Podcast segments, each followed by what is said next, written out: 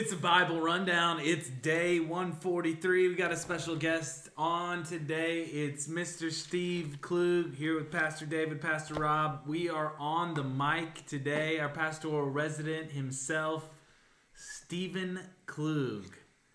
the man, the myth, the legend. Let's give him all the hard questions. All the hard, questions are going to go his way, and we certainly have some hard questions today, David. Oh, I got. We are up. coming from the Chronicler, the first Chronicles, number 19 through 21, and John 8. There's obviously a lot in John 8 to cover, so we may need to get through uh, these Chronicles quickly. Chapter 19, 20, and 21. Got any things to talk about here? Can we just skip to number twenty? Yeah. Steve, why does the chronicler leave out Bathsheba? Ooh, that's a good question. Why is he focused on the positive? Has he forgotten? It'd be like somebody saying America's a great country and never talk about slavery. And after never- that, you can address the man with six fingers. How does he have six fingers, Steve? Well, I appreciate that. The six fingers, all I think of is a movie. Princess Bride. Yes, yeah, yeah. Princess I'm there with you. He's a giant of a man. It's, Yes. it's interesting that Yeah. David's brother is the one that kills the giant this time. The same brother that was nervous to go out to war. Maybe not the same brother, but a brother, A brother. that was uh, nervous to go out to war against the giants. But Steve, why is the chronicler so positive here? He does he takes out the the Bathsheba. You, do you know? Do you know? Well, This is a uh, tough question. it is a tough question, but I would say that if you look at it from a historical point of view, it's probably more of chronicling the kings. And so when kings, if you look at any other kingship, they only talked about the positive.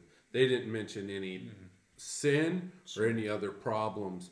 And this might just be where they the focus more was on the positive of what Israel needed to hear Yeah. about their past. At this time, Yes, at this time, they didn't need to remember every uh, that. Again, it's about the focus more than it is about leaving it out, because you have other scriptures that speak on it. I think you're right. Because what happens in chapter 21? David's not without sin, and the chronicler makes sure we know David was not the best of kings. Why? Because when Satan stood against Israel, he incited David to sin. yeah, it's mm-hmm. interesting. So, yes, the chronicler leaves out Bathsheba, but we're not going to compare sins and say which is worse, but the more, more impactful sin of David upon the nation Yeah, was his census, which we we talked about when we went through Second Samuel. But the angel of the Lord strikes down what was it, uh, seventy thousand men of Israel mm-hmm. mm. with this pestilence that comes upon them. Mm-hmm. And it's not until David goes to the threshing floor of Ornan the Jebusite, which is in Jerusalem, which will be the site of where he establishes the temple, and until that sacrifice is made, mm-hmm. that the angel of the Lord is turned away. Yeah, and and this is all the the chronicler's doing a fantastic job here, by the way. But he he's not including Bathsheba in here because th- we're pointing, we're looking forward. We're looking forward to the Messiah, the one who is to come, because we know we're in exile. We know why we're in exile. But again, David is not the Messiah. He wants to be clear here that we are looking forward to a Messiah. So he does point out some of the sin of David. But I think it's interesting that the sword is drawn and it's stretched out over Jerusalem. I can't help but think in, in chapter 21, verse 22, but David could not go before it to inquire of God, for he was afraid of the sword of the angel of the Lord. Where do we see the sword of the angel of the Lord before? The garden. the Garden of Eden, right? The presence of God dwelling among his people in Jerusalem, and now the sword is drawn. We're, we're to look back. Is this another uh, Eden like moment in which God's uh, a man after God's own heart has taken and eaten and not allowed back into Jerusalem. Is this the moment? That's that's kind of the question here. That's That's that- good. That's the picture we're drawing from Yeah. here. And I love right after it verse 24, right? When when David is offered by Ornan just to take his thresh threshing floor, right, and, Right. and offers him all the things, David is emphasizing he will buy them at full price, right? Mm-hmm. He will not take something that costs him nothing. So let's connect the two together because I think Yeah. this is where I was going with it. The sword of the Lord stands ready to judge his people because of their sin. Sin. Mm. And he offers a sacrifice that is not free, but at a great cost. And what was the ultimate cost that he does to Right. atone for all of our sin? The cost of his own son. Yeah. So I think these images are pointing us forward ultimately to Christ. Mm. God stands ready to judge. His wrath is on full display of what it's capable of. And yet Christ stood between us and the wrath of God at the cost of his own life. Opening back to the tree of life, opening us up back to the tree of life, a path to receive God, or again, withholding God's judgment here because of the sacrifice. Making peace between us and God and reconciling us back. yeah. Any final Anything- thoughts, any- Steve? Any final thoughts to add, Steve? I think the great statement for that is God's glory in salvation through judgment. Amen. Because you see the judgment there and you also see the image of salvation. Okay. John chapter 8. We have something that is interesting here. It's called the per- pericope adulterae. That's this section of scripture. Is that early. pig Latin? it's it's uh, Latin for this section of scripture that deals with the adulterous woman in which uh, she's found in adultery, and, and Jesus um, says most famously, "Whoever is who has not sinned, cast the first stone." And he says, "There's no one here, Lord, and neither do I condemn you. Go and from now on sin no more." Is this in the Bible or not? Because my footnote has a footnote here that says other passages here, variations of the text, some manuscripts do not include this. What what am I supposed to take from this? How do I deal with this? What am I supposed to do with it? What do you think, Steve? That's a hard You're question. giving him the hard questions, it's- Dave. it's- We told You we needed- warned him ahead of time. You we warned to him. Yeah. We did warn him. Your thoughts, Steve? I think that when we read anything, there's a reason that somehow it was added. I think it does can speak, but we can also look. You know, we don't have to take this one. We can.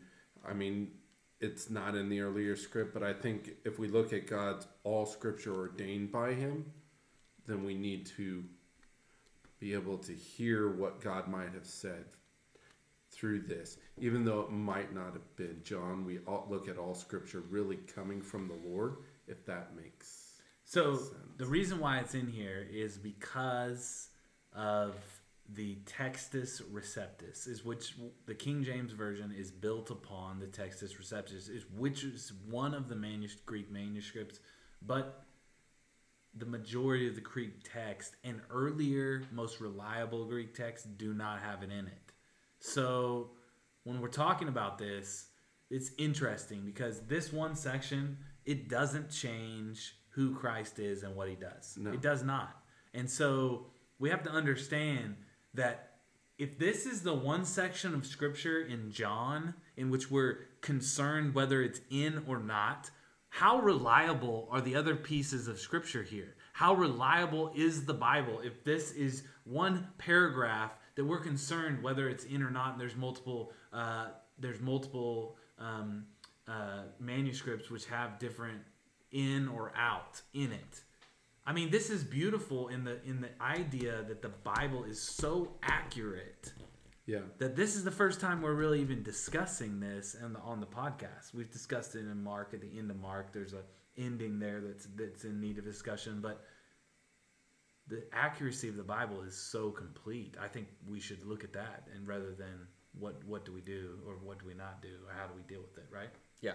And final thought before we kind of look at how it's structured, why you could argue it may not have been there originally in the flow of thought of how John would write it, is when you're reading your scriptures, it tells you clearly, hopefully in your Bible, through a footnote, or in our case, it's got this bracket ahead of chapter 8 that we know ahead of time there is some evidence that it was not in the earliest manuscripts, right? Right. So we we're clear that we can call call attention to things that don't cause us to question the validity of God's word, right? Right. So we move on though. And I would say We progress. the flow of thought I think that John is getting at is it probably wasn't there for a reason. Right. Because at the end of chapter 7, who comes back on the scene?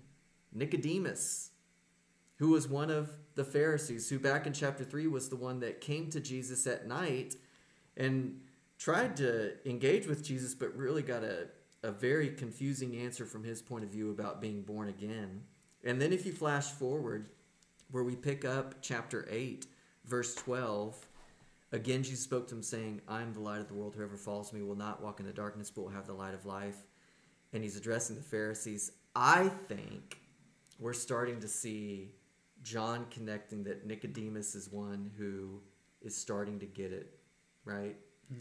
And contrasted with the other Pharisees, his demonstration of getting it goes back to how chapter 7 ends with arguing that Jesus deserves a just opportunity to defend himself and give testimony to who he is. So I think in the flow, I'd argue it probably wasn't there because I think you could pick up in verse 12 and it makes more sense with the complete thought of what we saw in chapter mm. 7. But regardless, what are we saying Jesus is? He's full of forgiveness if we account the woman of adultery. And the confusing thing in chapter 7 is he gives testimony of himself. And Steve will appreciate this. Uh, we didn't talk about this before we started recording, so we can just kind of think through it quickly. But some people will attack Scripture and say the fact that we defend Scripture through Scripture makes it a circular argument, and therefore it's self defeating, right? You're using something to prove itself. But that's what Jesus is doing here, mm-hmm. arguing he is God. Why? Because he gives testimony of himself and he needs no one else to testify to him. And then the crowd accuses him and says, Well, of course you can say that because how can we defeat that argument? But, Steve, at some point, when we're wrestling with people and their concept of God, does God need any authority to vouch for who he is? No, and I think that's what, especially as we preach, the more somebody is preaching from the Word rather than even topical, you can see that what gives us authority from the pulpit is not our education. It's not that we've figured something out that we are special. It is God's Word that gives the authority. So to speak into someone's life, it brings authority. And so, uh, like tonight I'll be preaching a little bit on the light of the world coming in. And I go mm-hmm. when right before that in the in Matthew 5 it talks about hey you're going to receive persecution because of me and who I am. Christ is the light of the world in John 1 right? Mm-hmm. The word began in the light. When you bring light it brings not just those that need the light mm-hmm. but it brings your enemies attention to you as well mm. And so when our enemies come, they don't like the light. They want your light to be shut down. They don't know. They here the Pharisees are rejecting the light that's shining upon them, and they do not want any of it. Mm-hmm. Nicodemus, yes, he's starting to go, wait, I kind of want this. So when I see this, I go, hey, listen, the word gives us authority. Right now, it's a circular argument that I just used because I'm using scripture from everywhere, right? But the only authority we really have, I think you're right, is scripture and Christ. And like Yeah. there that's what is authoritative, not us. John loves his his idea of light, doesn't he? He, lo- he loves to talk about light. Yes. We see light in Genesis, right? Let there be light. God said, "Let there be light." That's the beginning of the work of God. The Word of God is speaking forth, and that's what He says first. Let there be light. And then when when Israel is in the wilderness, how do they, how are they led? They are led by the pillar of fire in the darkness, which leads them out of uh, Egypt and into to to the to Mount Sinai. So the the idea of light, and that's uh, probably where we get this idea of light. Jesus right. is speaking to the Feast of Booths and in the Exodus. Uh, anyway, But we also have this idea of light in the tabernacle which shines. The lampstand, if you will, which John will take in Revelation as the church, the people of God, which represents the Spirit of God, the presence of God among his people. I am the light of the world, is the presence of God among the world, among his people. And so when we understand that Jesus is saying, I am, specifically back to Exodus, the, the I am Yahweh, I am the light of the world, he's saying, I am God Yes. the presence of God among the people. And when when when we get to chapter later in chapter 8 where he says before Abraham I am Uh, before Abraham was I am he's declaring himself God. That's right. And so, I'm getting fired up. No, it's good. And God needs nothing outside of himself to prove that he is God. yes. And so, it's a difficult thing I'm about to say. Okay. You guys can jump on me. Well, there's two witnesses here though. One is the father and one is the son. This is son. Go ahead. But we go back to chapter 2, verses 24 through 25, and Jesus, on his part, did not entrust himself to them because he knew all people and needed no one to bear witness about man, for he himself knew what was in man. Right. God does not need us. No, he doesn't. No, he doesn't. And that's a difficult thing in our American gospel moment because most of the gospel that we've heard preached to us continually is God does need us. Right. He needs us to do his work. But that hmm. is what we're seeing fly in the face of what Jesus says here in John chapter 2 and what he says in John chapter 8. He gives testimony to himself because of who he is. Amen. He needs no man to do that. We're invited into that fellowship with him to give testimony to what him hmm. being the light, hmm. but he never needs us to do He that. doesn't need us. And this argument here uh, is just further proof that we can bank on the Word of God, even with what we started with, with bracketed uh, testimonies that some manuscripts don't include these references, but at the end of the day, the Word of God proves itself true, both historically, but also in being self referential, proving that God is God in every sense. Yeah, and they and they understood this, right? They picked up stones to throw at him. They knew what he was saying. They knew what he was saying. Oh yeah, they did. There's a lot of people though that read the Gospel of John and somehow cannot understand Jesus as God. He But- he is clearly saying that. And there's hope for those people. There's hope for us when we encounter those people because Nicodemus was one of their number, and yet the Lord is slowly working on his heart and transforming him to let him All right, understand. so real. Let's break it down to reality. Okay, I've got a lost person who doesn't recognize Jesus as Lord God Almighty, but I want and desire him or her to know God. And I know that the Word of God tells me that God desires all men to be saved. What is my role in this?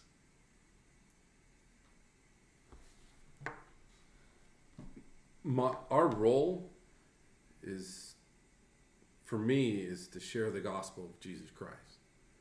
That's all we're asked to really do is share the gospel, share His word, That- pro- proclaim His word. news. Yeah, proclaim the good news of Jesus Christ. At the end of the day, salvation belongs to God. Like we take our, really, at the end of the day, I don't have control over any of that stuff. It's all up to Him.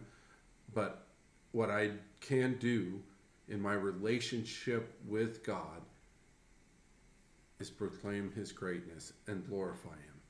And if I'm not doing that, if I'm looking for me to get some, to mark another check mark that I saved another person, number one, I don't. Number two, like, again, this is about God and His story. And I think that if we proclaim and glorify God, I think we're doing really good. Amen. You think, Dad? No, I think uh, the only thing I would add is I think what he says in verse 31, right? these famous lines if you abide in my word you are truly my disciples you will know the truth and the truth will set you free Mm. so our role is to abide in christ and uh, it's a constant back and forth right i mean we'll admit it ourselves we have to remind ourselves daily of the gospel in our own relationships of where we go off track Yes. um, but for your friend, for my friend, for Steve's friends that we will encounter, um, they need to see us abiding in Christ. That does give evidence of the testimony. Christ doesn't need us, but he does expect us to abide in his words to prove that we are truly his disciples. Amen. Amen. Bible rundown. Thanks, Pastor Steve, for coming on today. Good work, Special Steve. guest, baby. We'll see you later.